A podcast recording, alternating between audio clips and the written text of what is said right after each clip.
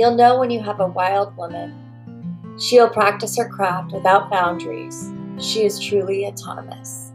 Her loyalty is only to the family she serves, a midwife who will not allow herself to be held back by a system she didn't create. This podcast is for the birth keepers who want to grow and change. We are open to learning through self reflection and supportive community. We are creating this space to explore without judgment. We are remembering we were born wild.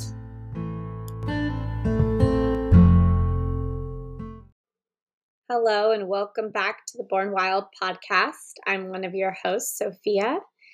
And today you get to listen to Annika's birth story, and we talk about so many different topics. We talk about IVF, twins, IUI, hospital birth, IUGR, cesarean, third degree, fourth degree tears, spirit babies, thrush, medical medium, fundal height discrepancy, preterm birth, NICU, COVID, hip dysplasia, eczema, VBACs, prolonged labor, intuition and trauma, and hypnobirthing. Enjoy. Good morning, Annika. How are you? Hi, good morning, Sophia. I'm good. I love how festive everything looks behind you with the pumpkin and your sweater. And isn't it going to be 90 later today or like 80, I think, at least? oh, I'm not ready for it. the cold I like the cool. I just saw somebody post like, welcome to California's fall. Like, I hope you brought a sweater and flip flops and a bathing suit and a parka and like Just bring everything. yeah, wear, layers. Definitely. Well, yeah, I'm excited to talk about your birth experiences. You have mm-hmm. run um, run through all of them. It feels like. Mm-hmm. Pretty much, um, yeah. Yeah. So before we get into your home birth, um, let's talk briefly about your other births because this was not your first birth. Um, so will you start wherever your story starts for you? Yeah, totally. Um, so I can start with like the conceiving of my twins, which were my first birth. If you see me going like this, it's because I live on a ranch and we have a lot of flies, and my kids left our doors open, so we have a lot of flies in the house. so forgive me. no worries. okay. Um, so I had to do IVF to get pregnant with our twins. We um, tried to conceive for about a year. And we started with IUIs and then we started using medicated cycles, IUIs, and none of it was working. So we moved on to IVF. Um, for me, it was really uncomfortable because I never really felt good with putting more drugs in my system than I needed. Um, and I've always been really sensitive to that kind of stuff. So our first two cycles failed um, a fresh cycle and a frozen cycle. And on our final attempt, my husband and I looked at each other and we're like, okay, this is it. Like, I don't think we emotionally can withstand this anymore. Um, and we're just going to give it one last shot. And I asked the doctors to lower the drugs. We did like the cheapest cycle possible because I knew my body needed less. And we just were going to kind of wing it. And the eggs, once they took the eggs outside of me and they fertilized them, usually they will transfer them at five days. Um, my eggs, I knew needed to be like right back in me as soon as they possibly could. So it took three days so they put all the eggs back in me and then two stuck. And I had a really high risk, complicated twin pregnancy. Mm-hmm. Um, they told me the whole time that one of our twins was going to die. And it Can I led pause to you like, for a minute? When you yeah. said that you just like knew you needed less and you knew your eggs need to be back into, was that like an intuitive thing or yeah. Like why? Yeah. Mm-hmm. Yeah. It was just, it was so intuitive to me. It was like, why would my babies want to be outside of me? It didn't make sense. It was like, of course, they don't want to be in a petri dish. They want to be back in mom. Like, that's where they're going to be most successful. Mm-hmm. So, we, I talked with the doctors and I was like, that's what we need to do. Like, they need to be back inside me because they just were not surviving in the petri dish. It just wasn't happening. Mm-hmm. So, we had the success when they came back inside of me and we put three eggs in and two of them stuck. Mm-hmm. So, it was definitely the right thing to do. Thank you for clarifying. Okay, continue. Yeah, of course. Okay. So yeah, we just had a really um, traumatizing twin pregnancy. I was in and out of the hospital. I had to go in like twice a week. My daughter was diagnosed with IUGR, intrauterine growth restriction, and um, she essentially was growing at a very slow rate. and was falling behind each week. And by the time she was born, she was five weeks behind schedule. Um, so when I did go into labor, I went into labor naturally at 33 weeks and two days.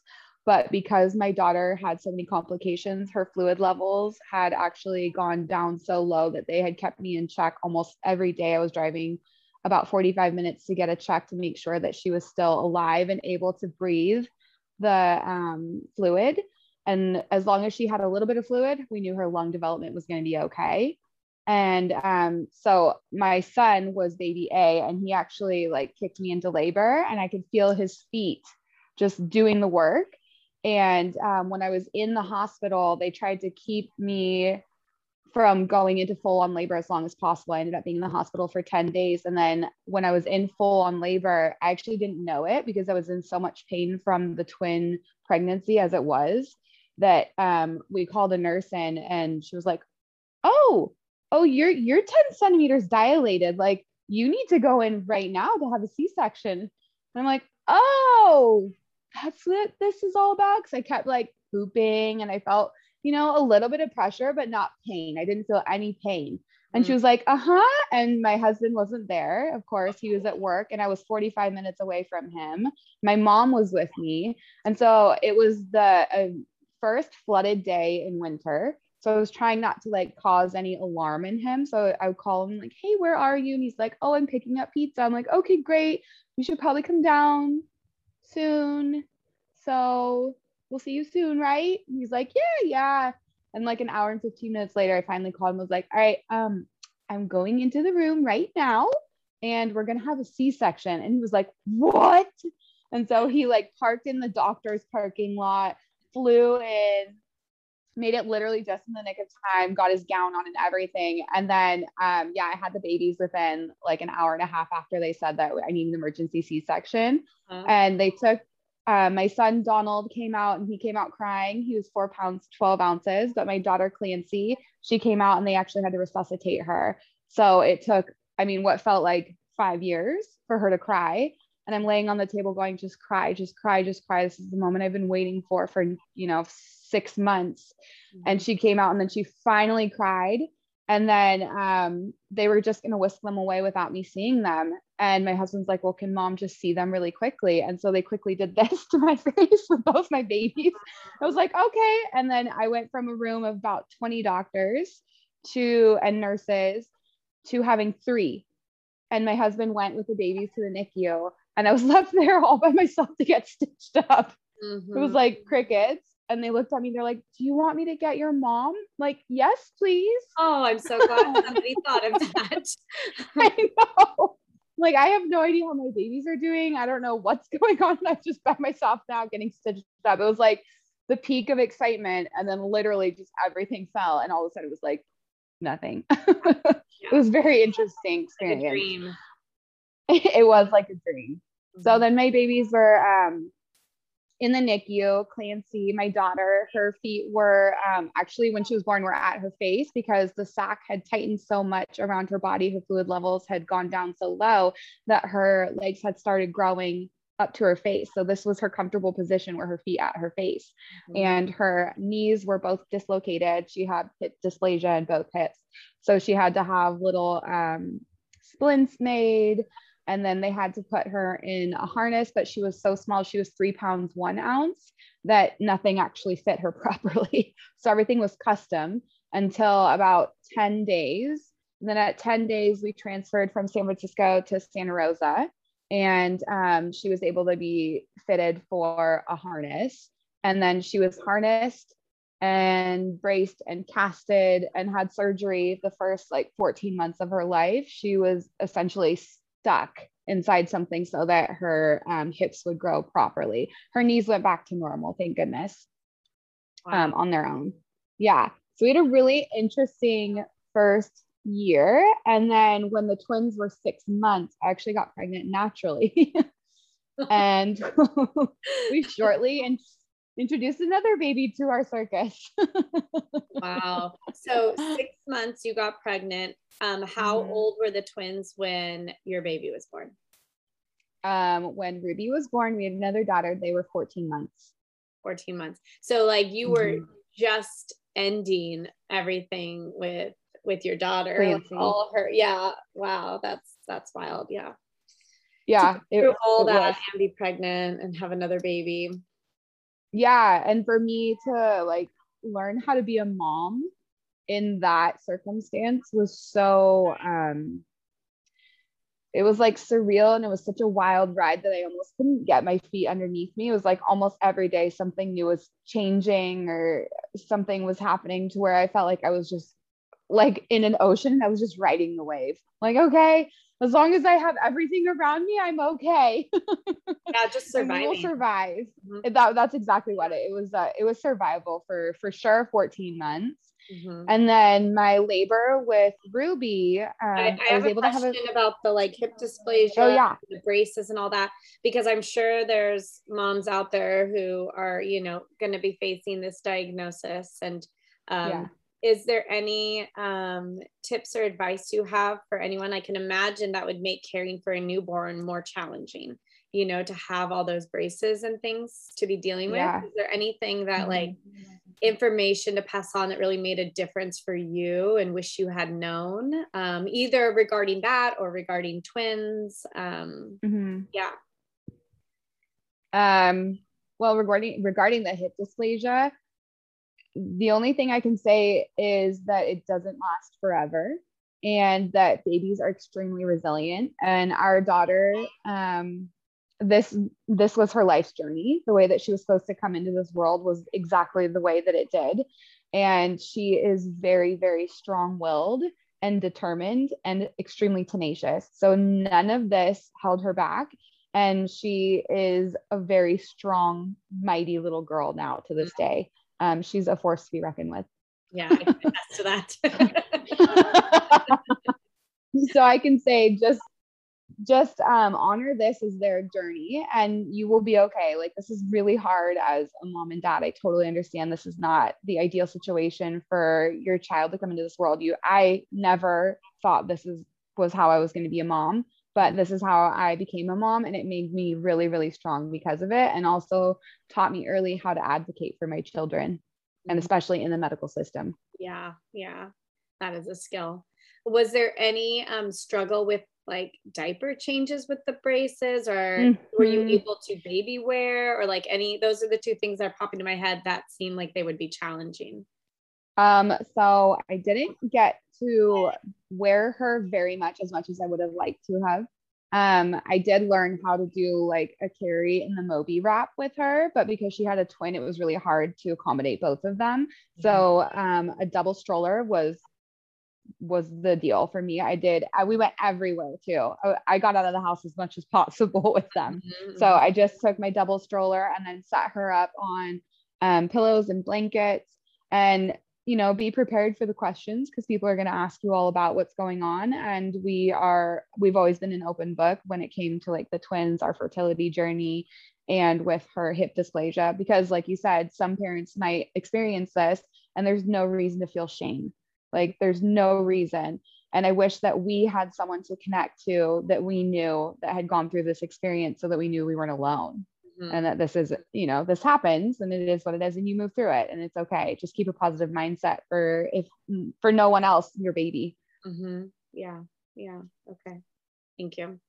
Um, yeah. And then so um, Ruby decided that she yeah so to join the party. Ruby came in, she joined our party like you know, she didn't miss a beat, that girl. She was, I swear she was supposed to be one of their like triplets. She just didn't quite make it in on time. Mm. And um she I went in everything was super normal with her. My my uh, pregnancy was very, very easy. I at this point was so burnt out of going to doctors that I think I went once with her. It's like, okay, that's good. She's alive. Bye. yeah. Oh, I and then, I'm gonna pause your story because I meant to ask you. Um, did were you able to breastfeed the twins or what, mm, what, was that good question situation? yeah no so with the twins i exclusively pumped for wow. the first six months and it was like my full-time i mean more than full-time right more than full-time job because i was pumping every three hours for six months straight Wow. And by six months, I hit an adrenal fatigue wall and I was like, I looked at my husband, I can't do this anymore. Like there's literally no more life to give. Yeah. And he was like, That's okay. You did really, really good. I'm like, okay, thank you. That's like all I needed. uh-huh. Mm-hmm. Yeah. So then they went on formula and I used um, a European brand, Holle, because mm-hmm. I found that it was the, one of the cleaner versions. And we did formula for about 18 months. Okay, great. I just wanted to touch on that piece. yeah, no, that was good. That was an important piece. okay. Okay, Ruby, you like barely saw anyone. You were like, baby's alive, get me out of here. Baby's alive. I just like never went to the doctors again, essentially. And then I went into labor and um I am very, I'm learning this about myself as I've gone through a couple natural births now that I'm a very slow laborer. And I didn't know this at the time because I wasn't able to really experience the full labor process with the twins. But um, with Ruby, I was in labor for 48 hours before I actually gave birth, and they had they broke my um, water sac too. Um, so I was in the hospital, and the first 12 hours are like, mm, we might not admit you. You might have to go home. And I'm like, no, no, no, no, no. I drove all the way here. We're doing this. They're like, okay, do you want us to break your waters? Yes. And so they did. And then she arrived shortly after. It was about 12 hours later that I gave birth to her. Um, it was uh, a very restricted labor in the hospital, giving birth to a, with a VBAC and having just had a C-section 14 months ago. They have like every monitor on me. I wasn't able to walk around the hospital. I couldn't get off the bed. Um, they wouldn't let me get in the shower. And I just felt like stuck in this one position the whole time because they were freaking out about how a baby was. And I'm like, I know my body. I know my baby. I know she's okay. Like, she's really, really okay. She's been super chill and mellow and healthy through this whole pregnancy. She's going to make it through this labor. And because I was laboring slowly, they were really concerned that her heart rate was going to dip. And so they were monitoring her heart rate the whole time. The irony was that her heart rate was better than mine the whole time. Like she was stable the entire time. And so pushing, I think I pushed for three hours with her. Mm-hmm. And then on the third hour, it was like I was so tired. I, I could I felt like I couldn't do it anymore. I hadn't slept for 48 hours and I just had nothing else to give. And so finally I just I was laying on my back and everybody was my whole team was behind me, like pushing me up, helping me get her out. And then finally she came out. I was just like, oh God, I can't believe I just did that. It took forever. And I literally thought I was going to walk out of here with her just halfway out. I had come to terms with that. I was like, she's just not going to come out. And she's just going to be halfway out of me and she's going to be like a grown adult. And that's okay. Like, I'm okay with that at this point. That's cool. the irrational thinking. exactly. I have, I have to calm myself down somehow. Like, there has to be some sort of end, right? yeah. Uh-huh. yeah and then we did um I the whole I think we did the vitamin K shot and I um, refused some of the vaccinations and um and they did the whole like bottom slapping thing and then they gave her to me and we did um, skin to skin and then they did the whole they, weight thing after that. bottom? Yeah they like gave her a little like yeah it was very wow. traditional I've, I've, never even seen that ever like I yeah thought i thought it was a little odd wow mm-hmm.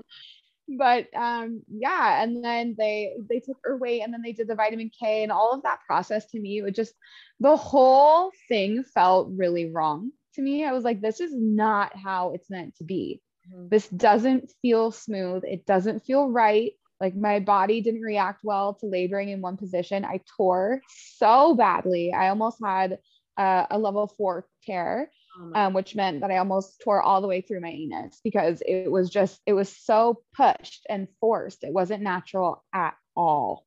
And um, I actually ended up being on the doctor's table for another hour after giving birth just to get stitched up.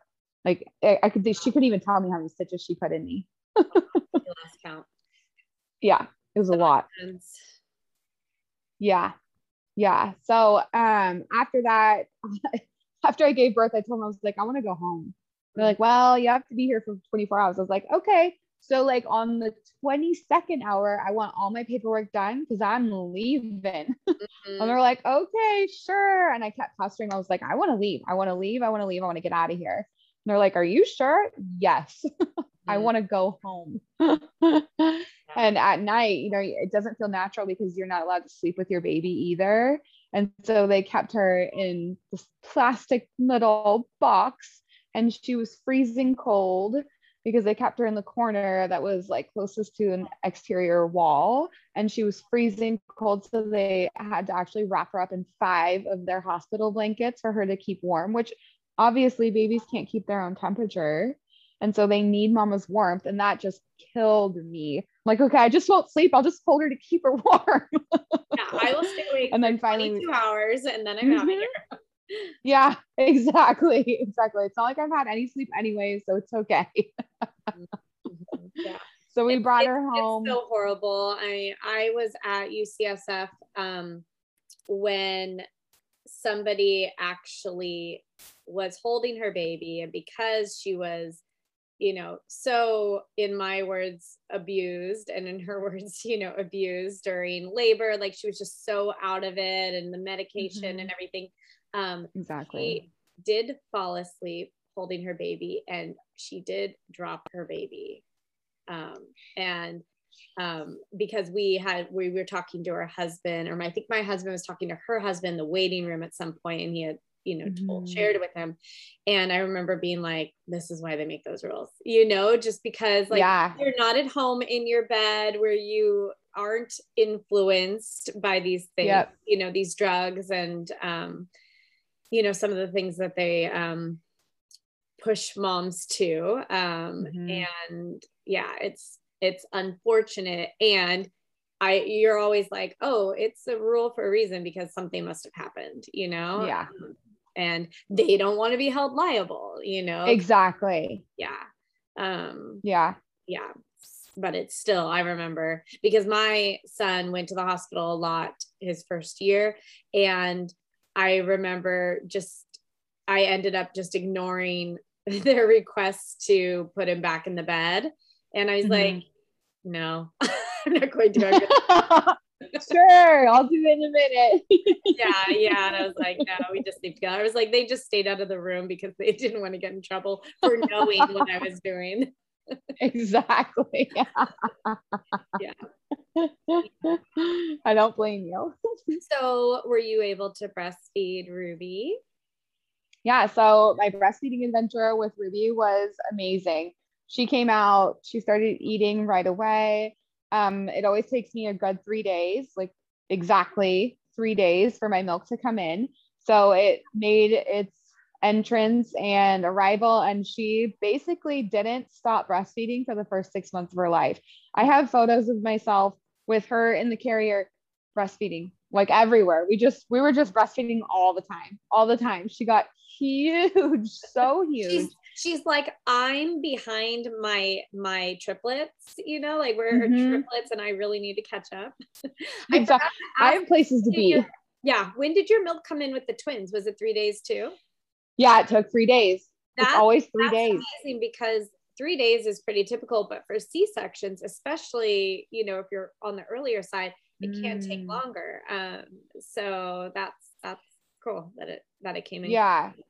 Yeah. It was it, it was really cool. They told me they were like, "Wow, your milk production is amazing." I'm like, "Thank you. I'm also very determined." Mm-hmm. Yeah. I literally took it on as a full time job for pumping. yeah. We wonder where your kids get it from. yeah, right. Totally. It's no question. you have Henry about the placentas um, from any of the births? Mm. So I saw the twins placentas, and um, Donald's looked normal, good size. Clancy, her cord was um, not twisted at all. It was actually white and floppy. And then inside of her placenta, it looked like a pizza. And so there were white spots in it. And I remember asking you what that was. It's like calcification, right? Yeah, yeah. In infarct in oh god, I'm gonna mispronounce it. Infarcts, infarcts, infarcts, something like that, where it's basically that piece has died. um, and Mm. isn't you know contributing to the growth of the baby anymore um, and it's you know we see it sometimes usually it's like more of a, a speckling um, and like a texture thing we can feel on placentas that are aged but every once in a while you'll see like a little patch thing and we're like woo you know that's interesting um, and it's an issue if you know there's too much of the placenta that isn't functioning obviously Mhm. Yeah. which explains her her growth It explained it so, so Mhm. much. I Mhm. told them it, they were actually wheeling everything away as I was getting done sti- being stitched up and they were rolling my bed out. I'm like, well, wait, wait a minute. I want to see that. Mhm. I grew and it. so they Bring it back. me- yeah, right. Like I, I'm not done with it yet. And so they came back and had it in a container for me, and they and they let me see it. And thank goodness, I'm glad that I was able to see Clancy's because I was so curious as to what was going on with her growth. So my answers were all right there in the placenta and the cord. It was like, okay, Yeah. that's what was going on. And then Ruby, time. did it come out? Ruby's typical time. Ruby's was big and healthy. Mhm. Yeah. And um it it came out right after I gave birth to her. I think at that point I was just so torn open that the placenta just like came right out. I didn't feel it really. It was not, there was no discomfort. I don't even remember really waiting for it. Mm-hmm. Yeah. Okay. It came out rather quickly. Yeah. Cool. And then Yeah. Coming to the present time, kind of. I guess it is. Yeah, exactly. But, um, the most the most current um, pregnancy you had. Um, how did that come up? Like, how old were the kids? Was it a conscious conception? Was she um, a surprise too? How how did that all happen? Um, so we had talked about having four kids for a long time. I had thought about it though for three years before um, I decided that this was the right fit for us. Um, after having such a chaotic first 14 months of motherhood, it was like, I need some time to just chill and marinate on this. I may or may not want another one. And then as it got closer to conception date, I kept feeling her around me, like her little spirit. And then um, it got stronger and stronger. And I was like, ooh, I think I need to make this decision before someone else makes it for me, her. and like maybe I'll have some control over the timing of when this all is going to go down. So we um we started having unprotected sex and then boom, I got pregnant. It was like literally like the first time. And I got kind of shocked a little bit. We um we went camping and when we were camping, we did a seven mile hike. And I had Ruby on my front, Clancy on my back, and I was we were doing a seven mile hike. So it was like up in these like really scorching hills in Northern California. I'm like, God, why am I so tired? Because at the time I was training for a half marathon. I'm like, I don't get it. Like, I don't understand why I'm feeling tired. I should not be feeling this way. And then afterwards, I'm like, oh, I think I was due for my period. I think I might be pregnant. and then I got home and took a pregnancy test and I was like, makes sense. Yep. You know what? You know what surprises me even more that than that is that you planned a camping trip when you were supposed to have your period. Who does that? I know, right? My family, my family planned it before me. yeah, you're like, let me make sure it lines up with my moon cycle. yeah, exactly. This all needs to be right here. Do you remember how soon your cycles returned after? I mean, obviously it didn't return, or it returned just long enough for Ruby to join. Um, Or did it return sooner because you were pumping and not nursing? No, so as soon as I stopped pumping, it was within the first week I got my period, and that was when I got pregnant. Okay, so you had one one period and then you got pregnant with her. Yeah, Yeah. yeah. And how soon did your cycle return um, after Ruby's pregnancy? Um, after Ruby, Ruby breastfed for 14 months, and it was again about a week after she stopped breastfeeding. I got my period again. All right, so you can just Yeah. feel this. Yeah, I- you know, I'm really, I'm a really good baby maker. I'm super fertile, apparently. oh, okay, so boom, you find out you're pregnant. Now what? yeah. So I'm pregnant. I um, I told my husband, I'm like, he took the little pregnancy stick, and I'm like, so your wish has come true. and he's like, Yay, I'm so excited. I'm like, Oh, good. I am too, I think. And it like took some convincing. I was like, this is going to be a good thing. It's a good thing. It's going to be different than, uh, you know, your other pregnancies and births. Um, and right off the get go, I can say that this pregnancy was totally different because I was plant based this pregnancy. Mm-hmm. Um, when I gave birth to Ruby, two days into it, I got thrush and it was just so awful. And then after that, I started flaring from eczema. And that pushed me into finding any sort of healing that would help me um, with these symptoms. And so I found Medical Medium and I started practicing his protocols and I introduced the celery juice right away. And for the first year of Ruby's life, I was um, doing the medical medium protocols and introducing them into my lifestyle. So it looked like um, medical medium protocols are no inflammatory foods, basically, and um, foods that you don't eat any foods that will fuel viruses. And those fuel foods are like dairy, gluten, eggs, soy, corn, canola oil, and then you don't do farmed fish. I don't, I've chosen not to eat meat because for me, my cleansing is extremely important and fat will slow the cleansing process down. I've also never been extremely drawn to meat. I've always really liked salads. Mm-hmm. My husband and I joke about that, but it's real. I really love salads and vegetables. Mm-hmm. Um, and I don't do caffeine. So going through the whole IVF process, that really helped me get off of caffeine too, because what they were telling me to get pregnant and everything that I read was treat your body as if you're already pregnant. Oops, sorry about that. That's okay. Was, was uh, treat your body as if you're already pregnant. Mm-hmm. And so I would I took out everything, alcohol, caffeine, and I still don't do any of it. And I feel much better not doing it. Um, so now living these protocols, and I was um, at the time two years into it of cleansing and helping getting my body back on track. Um, I had the most amazing pregnancy ever. It was just so easy, and my body felt great. Like the first trimester, I did have some of that like queasiness. I felt a little hungover and tired. But the second trimester, I felt like superwoman again. And I literally forgot I was pregnant. I would be on the floor playing with my kids and my belly would get stuck on things. Like I'd be trying to climb through a fort and I'd be like, oh, that's right. I'm pregnant. Like I literally forget that I'm pregnant because I feel so good. Hmm. Um, and then third trimester came and my inflammation was minimal or if not none. There was no inflammation at all. It was just very normal and I just had this beautiful belly and I had gained the appropriate weight for my body and what it needed. Um, but I still had a lot of energy. I still felt really, really good. And I didn't feel totally like bogged down and just like I couldn't do this. I totally felt capable of taking care of the kids and, you know, moving on with life, doing all the normal life stuff and also following these protocols. So that means a lot of food prep.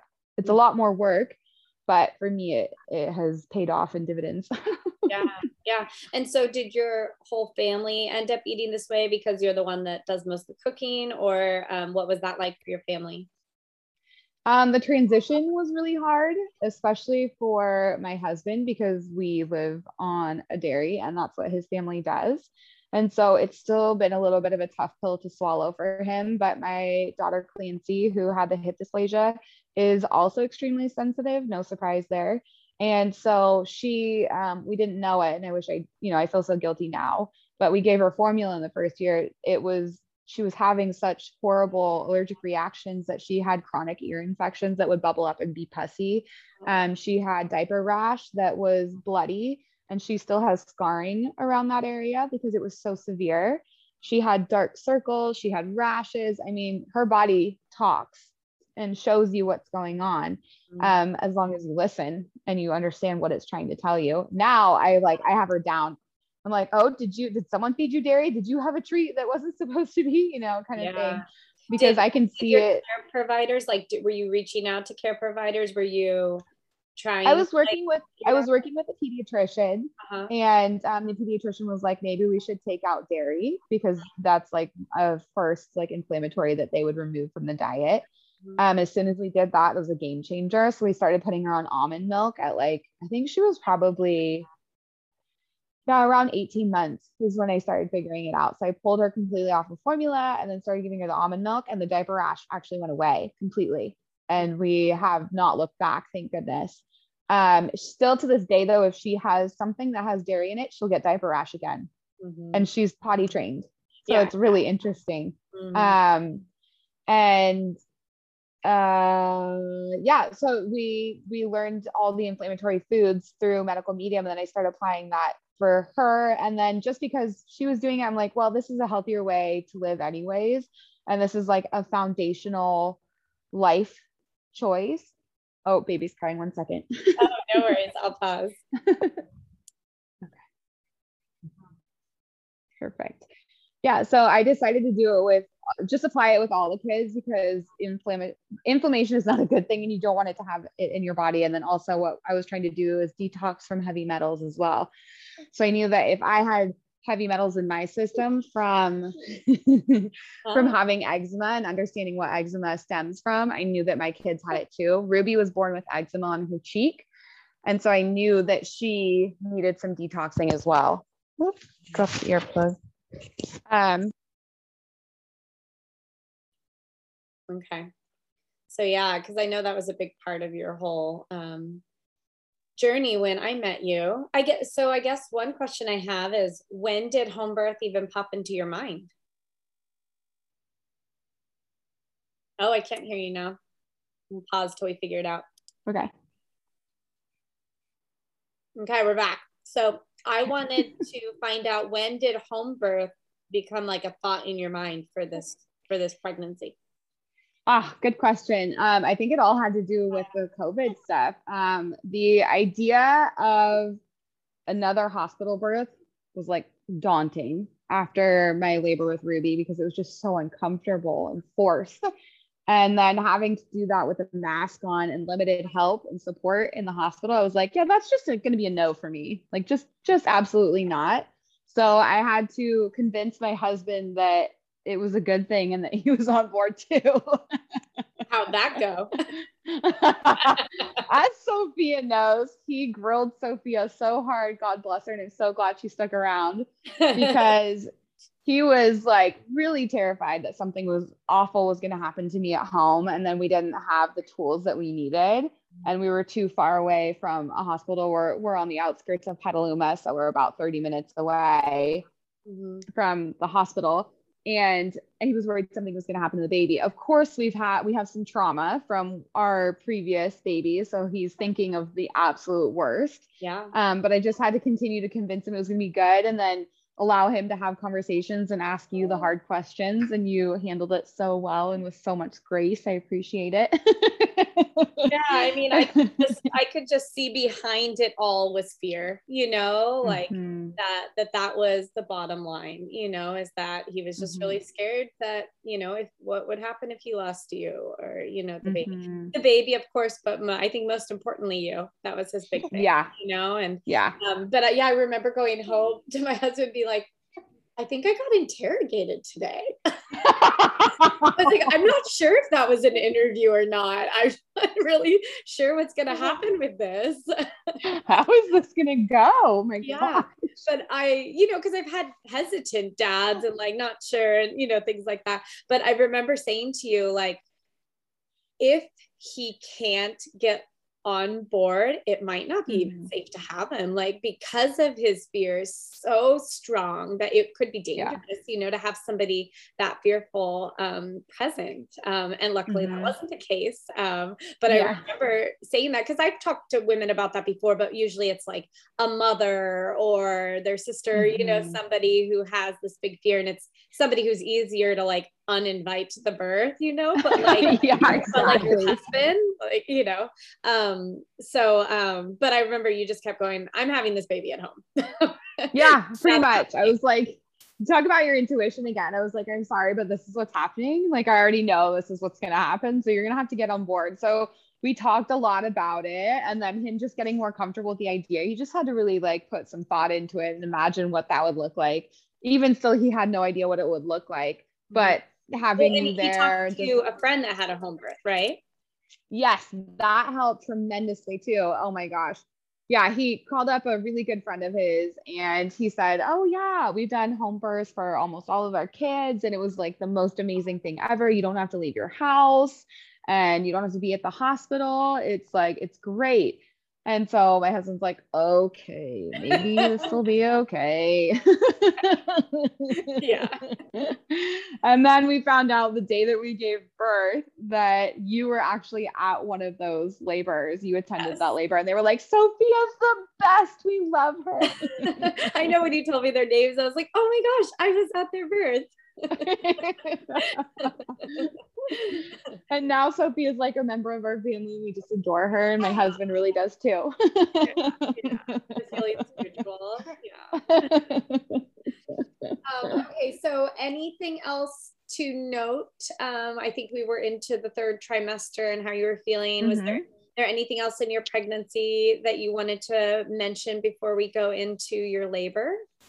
I will say that she was the squirmiest of all of my babies.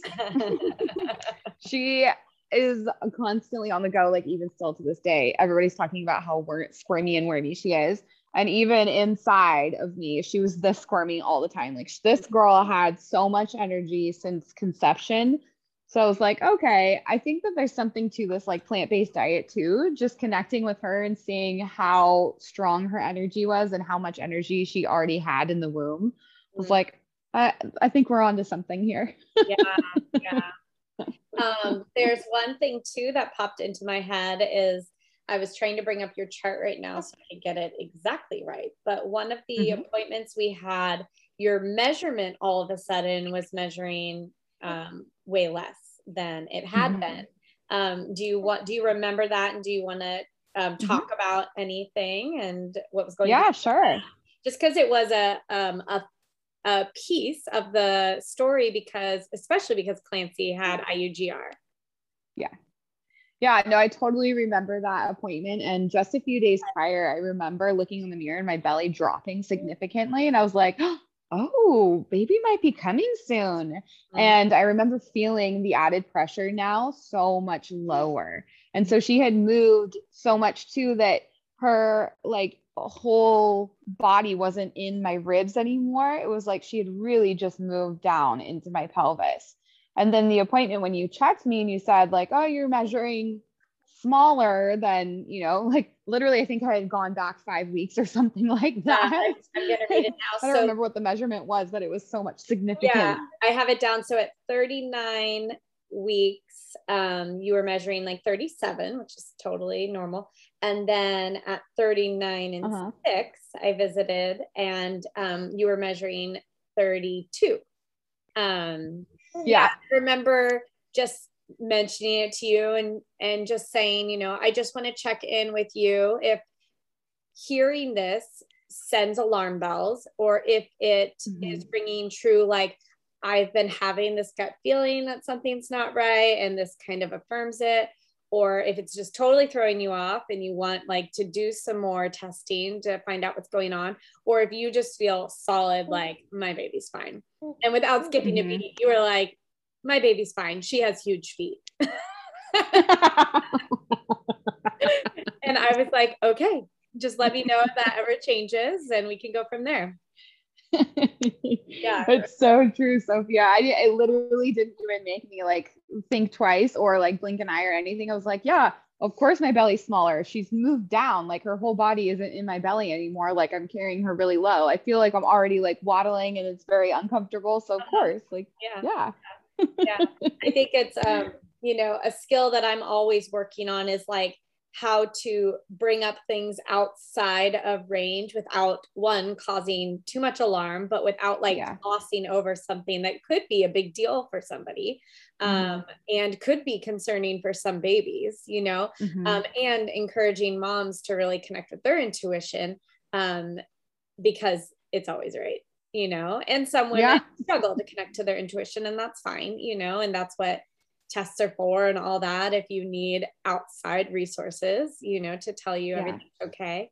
um, but i remember feeling so much relief that you were so in tune with your body you know that, mm. that what what it could have looked like if you hadn't been and you're like I don't know. Maybe it's not okay. Like maybe we should do more check-ins, like what that could have led to, because just three days later you had your baby. But like Mhm. if you had gone to the hospital, if you had done some follow-up ultrasounds, like what your story could have looked like.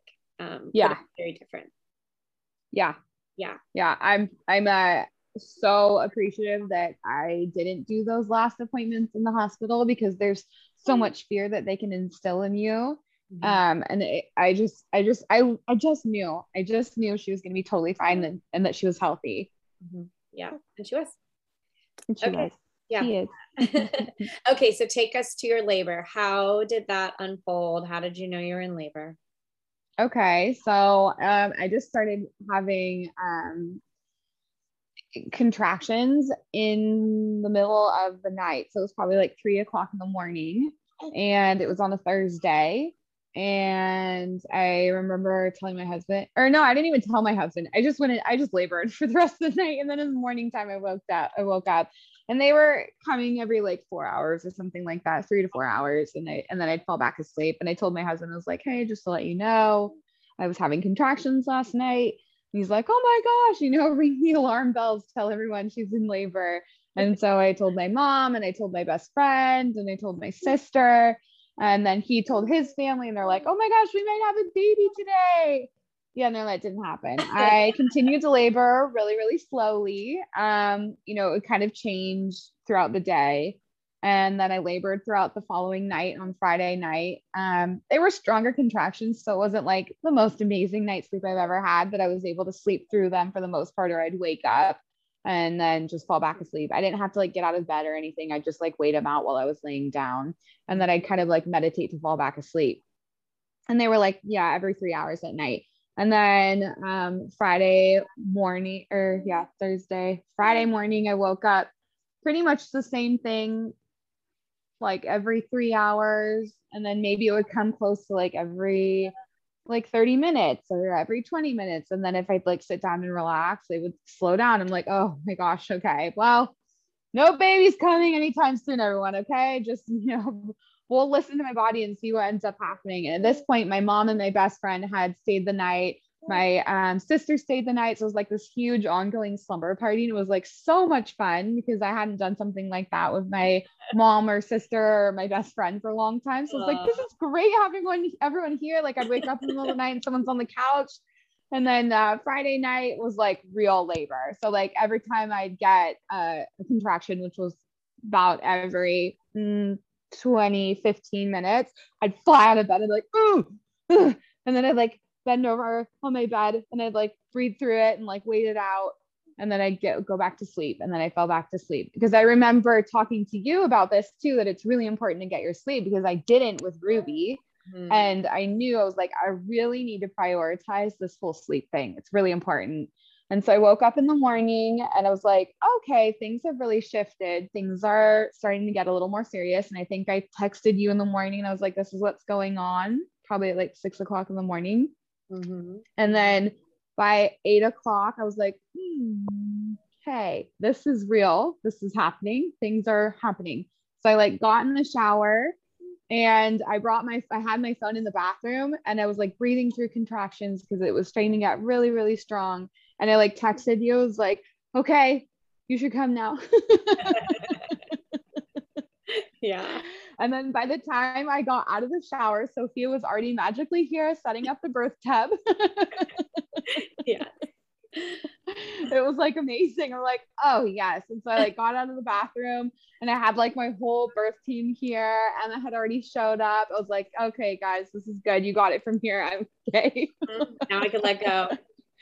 yeah, exactly. Things can happen. So I actually had Ruby with me because she's super connected to me and mama. And like she didn't want to leave me and seeing me in pain like that was really hard for her. She would start screaming every time I go through a contraction, Mommy, Mommy. I'm like, I'm okay. I just need to breathe. And, and having her there and screaming at me was making the pain even worse. And so mm. I was doing hypnobirthing and I mm-hmm. had my earplugs in. And when I was going through contractions, I was oh. listening to my hypnobirthing and like trying to remain calm so that the pain was very minimal. But when mm. she started screaming at me, I started to get more concerned about her well being than mine.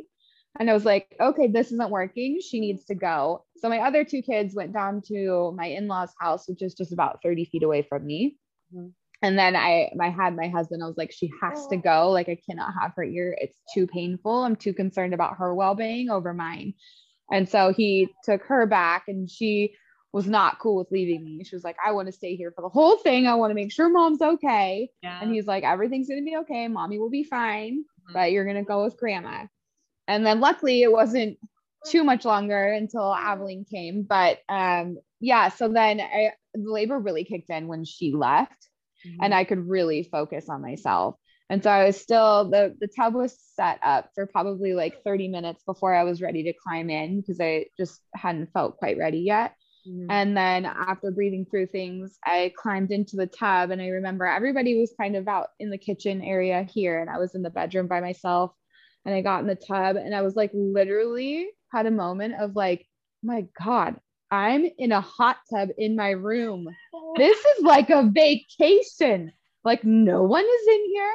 And then my husband comes in with a cup of tea and I was like, shut up. This cannot get any better. And so I was like, I have my nettle leaf tea and I'm like, oh, like the birds are singing. I'm looking at my beautiful window, the trees. I take a step and I'm like, boom, huge contraction. Baby's like actually moving and coming. And I was like, ah, and I let out like a scream. I remember that was like the first time I heard you make any sound at all. You were just like so internalized the whole time. And I was like, oh, okay. she's actually in labor. No. Yeah exactly. Like someone came or everyone rushed in and i like didn't know what to do with my tea uh-huh. because i was just floating and letting my belly just like relax and my back felt so good. And i was like oh fuck, where did I put my tea? and I like turned around in this horrible like position to put the tea back behind me because there was a stool. And then the real labor started all after that. I was like, oh, okay, now I'm relaxed enough to where baby's gonna really make Yeah, you probably had this like surge of oxytocin when you felt like Snow White, it like a princess with all the animals around you and birds tweeting and magical tea. And you probably surged your oxytocin level and then boom.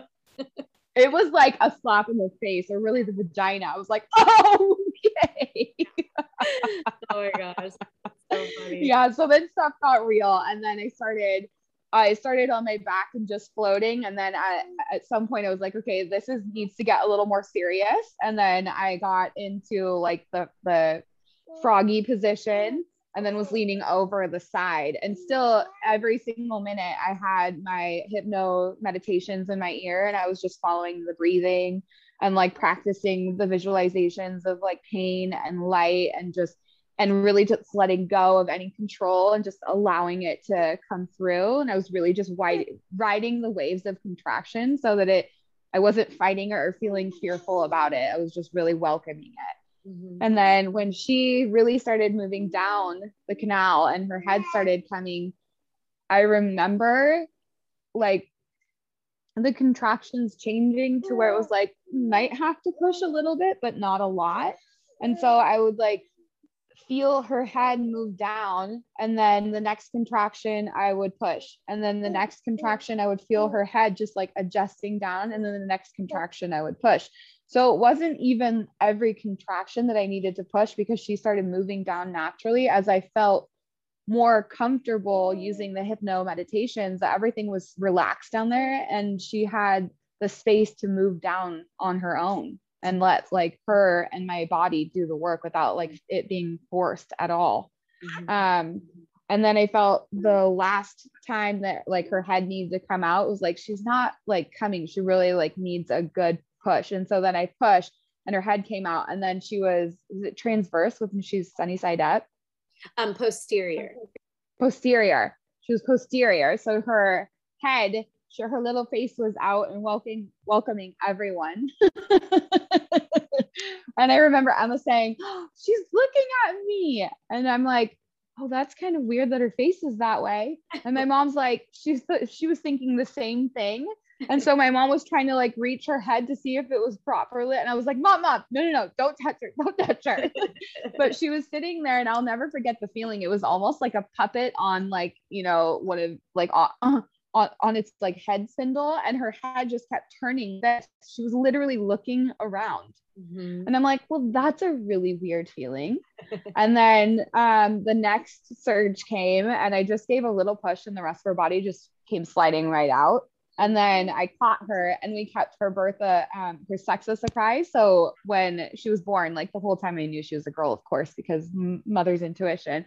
But I like pulled her up and I looked through the legs and I was like, she's a girl. Uh, Just like I knew she was.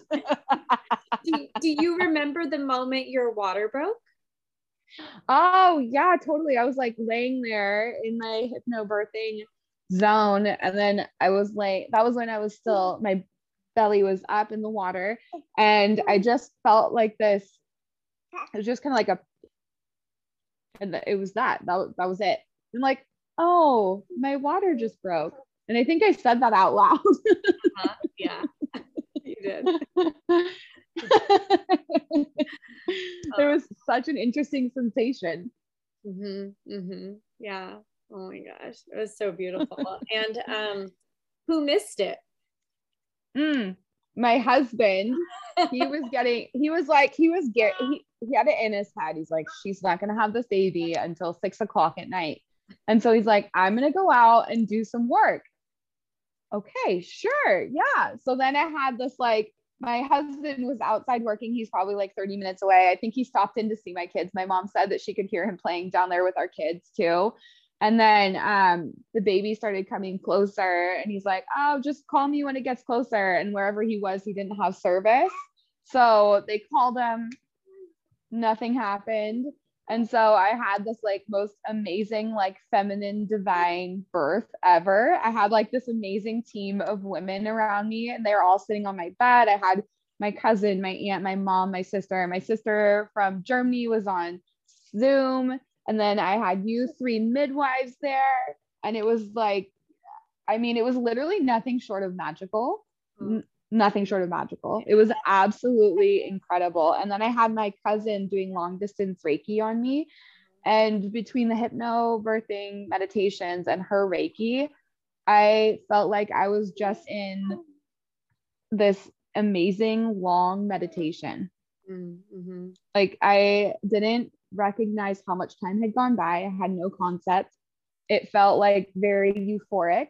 Mm-hmm. And I felt like there was a lot of like light around me. So I knew I was safe. And like all of my guides and every, on my whole team was there to support me and make sure that everything went smoothly and that me and Aveline were safe.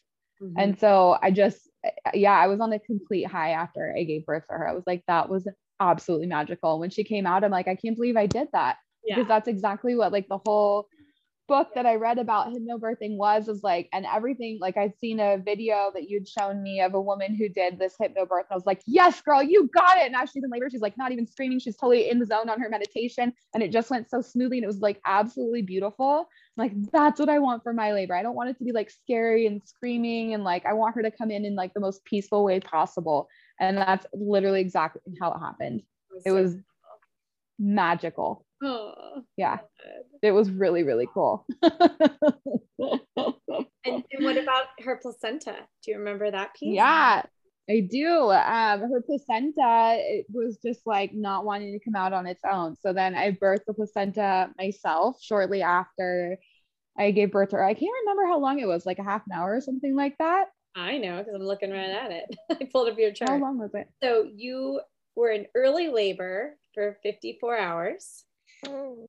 Um, and your active labor was about three hours. Okay. So when you got down to it, you got down to it. yeah. you pushed for almost two hours, but like you were saying, it was this like, okay, well now she's not pushing. Oh, but now she is. Oh, but now she's not. You know, this back and forth. Mm. Um, and your placenta came out after an hour. After an hour. Okay. Okay. Yeah, because I remember you saying like it's okay if it doesn't come out on its own, you can like help it out. And I'm like, oh, that makes so much sense. So then I like tugged on the cord and then helped the placenta come out. And I was like, oh, that wasn't that bad. Like that's okay. We're good. yeah. Mm, beautiful. Yeah. Uh, how was anything else to note about the immediate postpartum when we were there, or your extended postpartum, or breastfeeding, or just anything? Um, I mean, it was really amazing after, well, giving birth to her too, with her head being up. I think that that helped put pressure on me. So I tore in a similar place to where I tore with my other daughter. Mm-hmm. And I'll never forget like laying on the bed and having you guys apply a few stitches. And then the rest of the family was in the living room and the baby was out here like meeting our family. And I was in there and I'm like, wow, this is really cool. Like it they're just not being in this structured environment and it being very, very natural. It was like this is exactly how it should be. And then you ask me, do you want me to grab the baby? Do you want to breastfeed like while we're stitching? You're like, actually, that sounds really nice. Yeah, let's do that. So then you grabbed the baby and brought her over, and I just breastfed her while you're while you did a few stitches. And then I was just able to like be in my bed. And I'm like, this feels so good. Mm-hmm. And then we ordered Mexican food and I ate this like monstrous salad, like huge. Yeah. I mean, I think I ate like like a trough of salad my mom made me with like beans and rice and just being able to eat that and not eat like hospital food or I wasn't even sure how I was going to do it if I did it in a hospital and like do all my own food prepping like that would, would have added so much more pressure to me. But I was able to have like my my lemon water and my fruit juices and my teas and then to help me through um, the labor, I just had little spoons of honey so that I just had like that maintain the energy. And then I was drinking my lemon water throughout. You were really good about that too, and reminding me to drink and stay hydrated. Mm-hmm. Yeah. So that was amazing. Mm-hmm. And then breastfeeding wise, she did amazing. She just latched right on and she she knew what she was supposed to do. yeah, yeah. And then what about um extended postpartum. Anything to note there? Yeah, the I didn't realize how much of a difference it would make if you were to take it easy for the first two weeks postpartum. Mm-hmm. Um, I never had had that opportunity before. And my mom stayed with us for almost three weeks. And she, this was the first time she had done this with one of our um, births. And so she stayed at our house. She slept in my daughter's room and she helped just just helped us with the daily life, helped us with the kids. She helped and make our food. Only, did she only do it this time because you asked her to or COVID set it up this way or like what made the difference? Mm, I think it was just where we were all at in our lives. Mm-hmm. Because my mom, she um, was in school to be a nurse, and then she was working, or she was no, she was just out of school being a nurse, and then um, she was trying to find a job and then this time just, she just had the opportunity where she wasn't working and she was able to come over and help me and had the time mm-hmm. yeah mm-hmm. so that was um like really life changing for me. I was able to heal a lot faster. I stopped bleeding so quickly. Um i still my my tearing took a while longer to heal but just having the support that she gave helped me so much to it gave me the comfort comfort to actually get up in like the two weeks after and be like okay i can do this. Like she left and i remember going okay there's no more help. Like you're going to do this on your own because my husband works a lot so it was basically just down to me i'm like i can do this i can handle it mm-hmm. i did it with ruby i did it with the twins like i know i can do it with this one and I did it. Yeah. And it was totally great. We just all had to get into our groove. And it took a couple weeks for the kids to get used to having someone else in the picture and having mom in the position that I was at to where I couldn't do everything for them. And yeah. it took a little while to transition. But um, once we got into the groove of it, and they absolutely just adore her. So that helped a lot too. Mm-hmm.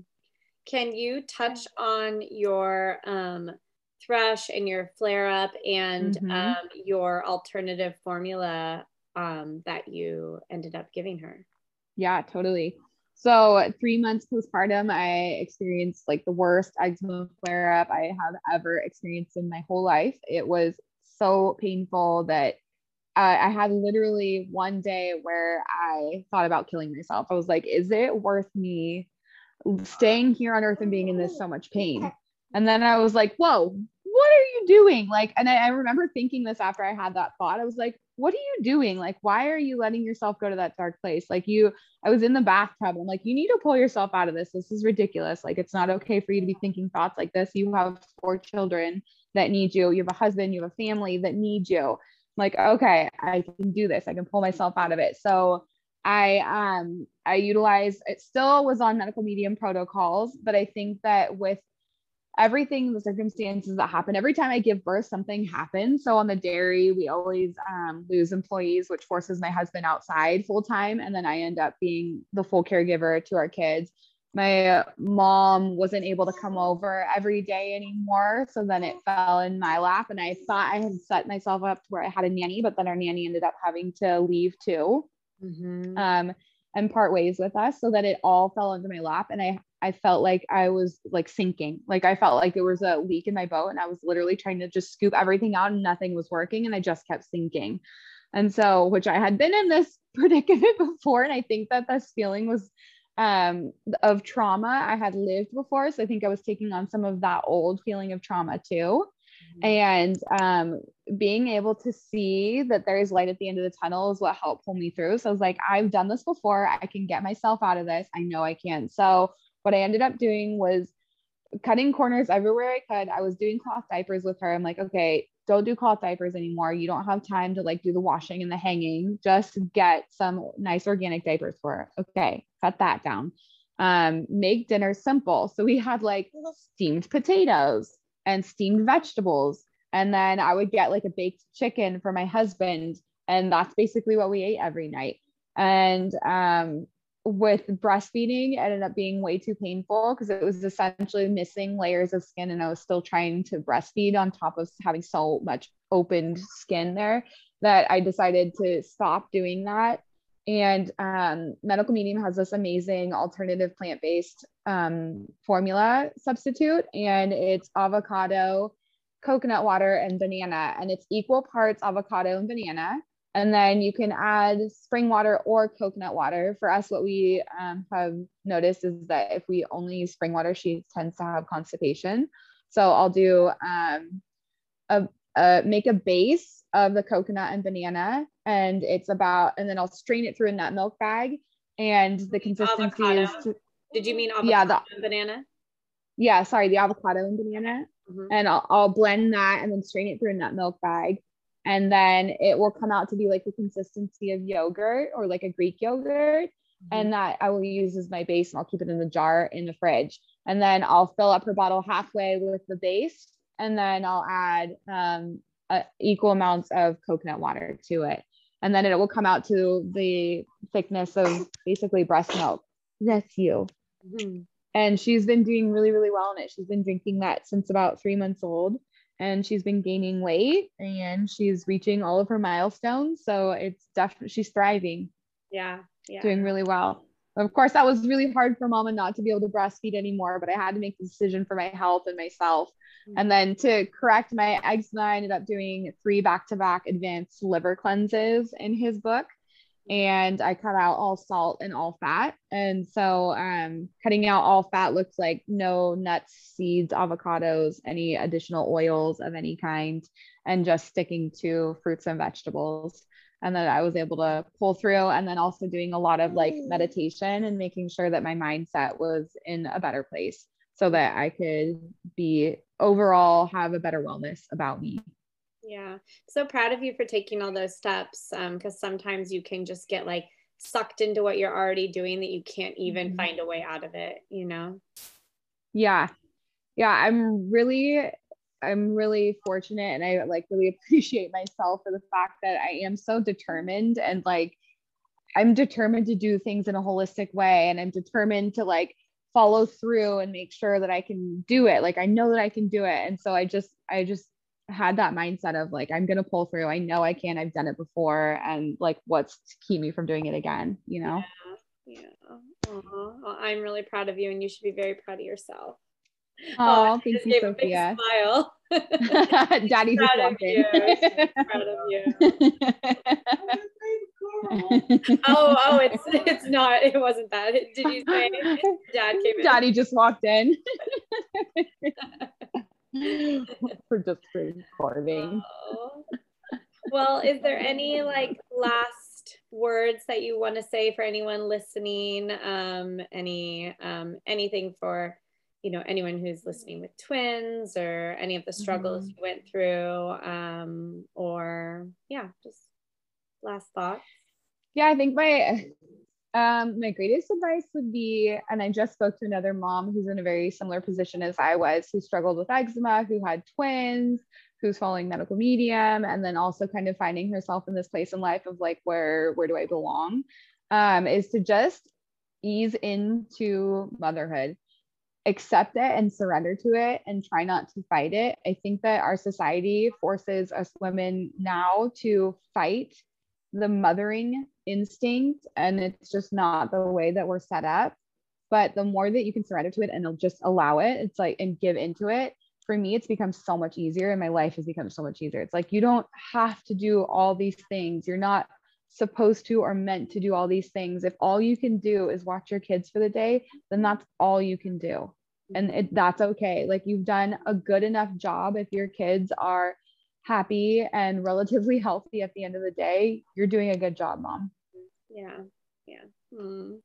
Well, thank you. Thank you for taking the time to chat with me and um, yeah. excited for others to share hear your story. Oh my gosh, I was taking mm-hmm. notes and I kept having to turn the page and turn the page. uh, there were so many yeah. topics covered. oh. Well, thank you, Sophia, for giving me the opportunity. I love chatting with you. And yeah. it was seriously the most magical birth ever. Oh, as it should be, right? Mm-hmm. Exactly. I like truly believe now that every woman should experience this. Me too. well, thank you again, and, and I'll see you in a few months.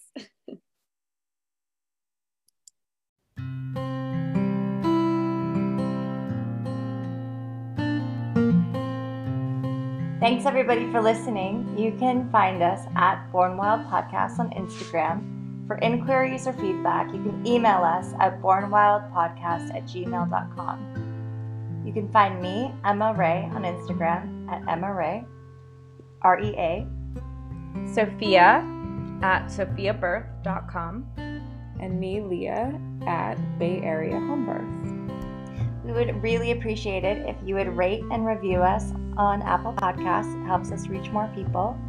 And as always, stay wild.